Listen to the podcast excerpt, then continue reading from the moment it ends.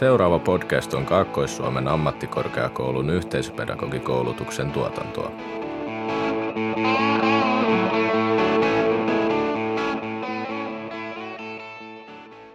Hei kuulijat! Tervetuloa kuuntelemaan podcast-jaksoa Mitä jos se olisin ollut minä?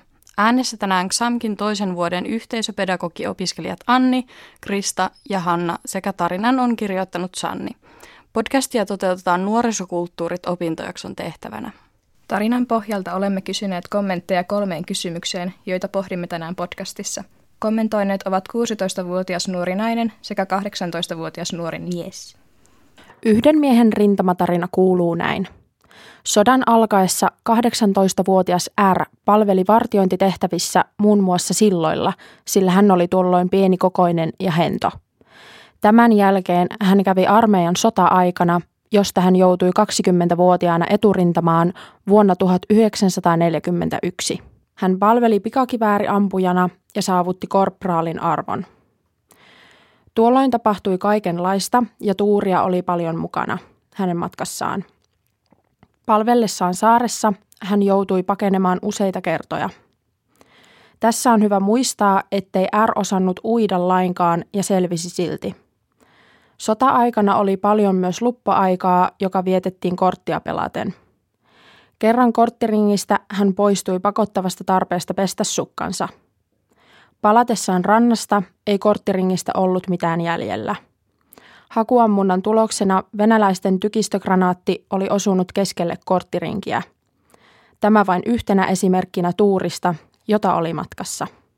Sodan jo loputtua R osallistui vielä saksalaisten poisajamiseen Suomen Lapista, eikä siis kotiutunut suoraan eturintamalta, vaan jatkoi matkaa vielä pitkälle pohjoiseen aina sodan kylään asti. Ja sitten mennään kysymyksiin. Eli meidän ensimmäinen kysymys oli, mitä ajatuksia tarina oli herättänyt ö, kommentoijissa. Tämä 16-vuotias sanoi, että se ei oikein herättänyt mitään. Tämä 18-vuotias sanoi, että tapahtumia ei toivoisi kenellekään, eikä kyllä haluaisi kokea itse samaa.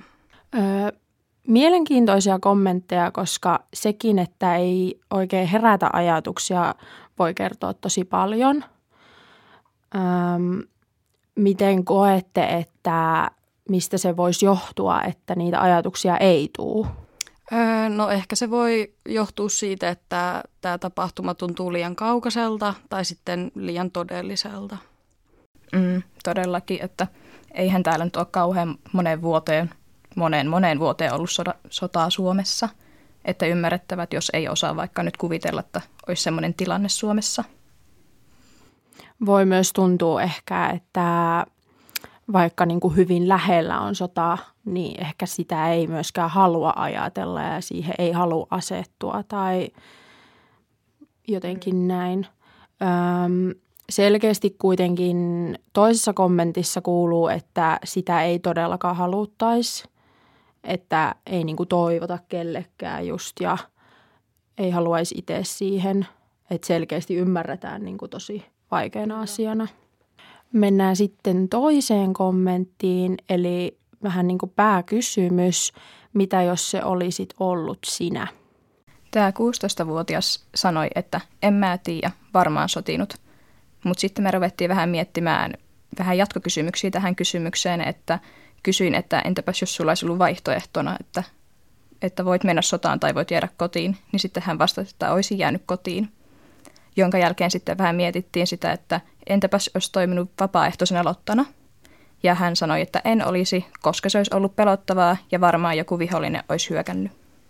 Joo, ja tämä 18-vuotias sanoi, että en haluaisi olla samassa tilanteessa, pitäisi varmaan vain elää päivä kerrallaan eteenpäin. Mm, on niin kuin monenlaisia tunteita ollut ja niin kuin vähän edelliseenkin kysymykseen, niin vaikea asettua ehkä siihen. Ja sitten kuitenkin nousee, että se on aika kielteistä se tunne siitä, että, että haluaisi itse osallistua niin tällaiseen sotaan. Ja sitten toisena just, että ei, ei halua, mutta jos on pakko, niin on, niin, on mentävä. Kyllä noista kommenteista niin kuin tuli semmoinen olo, että – on varmaan niin kuin ajateltu aiemminkin niin kuin tätä aihetta. jonkun mm. verran. Todellakin, että kyllä tiedetään, että sota on aivan kamalaa ja, ja siihen ei haluta osallistua, mutta pakosta varmaan pitää sitten. Niinpä. Ja jotenkin on tullut niin kuin ainakin omiakin ajatuksia siitä, että no leviääkö toi vieressä oleva sota ehkä tänne, onko sitten pakko osallistua niin kuin mm. tähän. Öö, jos koet, niin kuin kysytään näin, että voiko se olla sitten väistämätön paha, kun se on jo noin lähellä, mitä ehkä teissä herättää? Niin, no ehkä tulee niin kuin mieleen just se, että ei välttämättä haluaisi lähteä miettimään asiaa. Jeps, en mäkään halua miettiä asiaa ja itsellä kun on veliä, niin sitten, että jos tänne sota syttyisi, niin en todellakaan haluaisi niitä minnekään sotimaan. Niinpä. Niinpä. Mm, ja sitten ö, pohdittiin jo aikaisemmin, että vapaaehtoisuus ei olisi niin kuin vaihtoehto. Mitä herättää teissä? Niin, no kyllä noista kommenteista tuli semmoinen olo, että molemmilla oli tosiaan niitä negatiivisia tunteita, että ei vapaaehtoiseksi ainakaan haluaisi. Mm, kyllä. Joo. Meidän kolmas kysymys oli sitten, minkälaisia henkisiä voimavaroja itse omaat, joista koet, että olisi ollut hyötyä vastaavassa tilanteessa? 16-vuotias mm, ei osannut keksiä mitään henkisiä voimavaroja, mutta sitten ruvettiin viettimään muunlaisia voimavaroja ja hän kertoo ruuan ja varmaan korttipelien olevan hyvänä voimavarana, koska sitten saisi muuta ajateltavaa sodan keskellä niiden korttipelien kautta.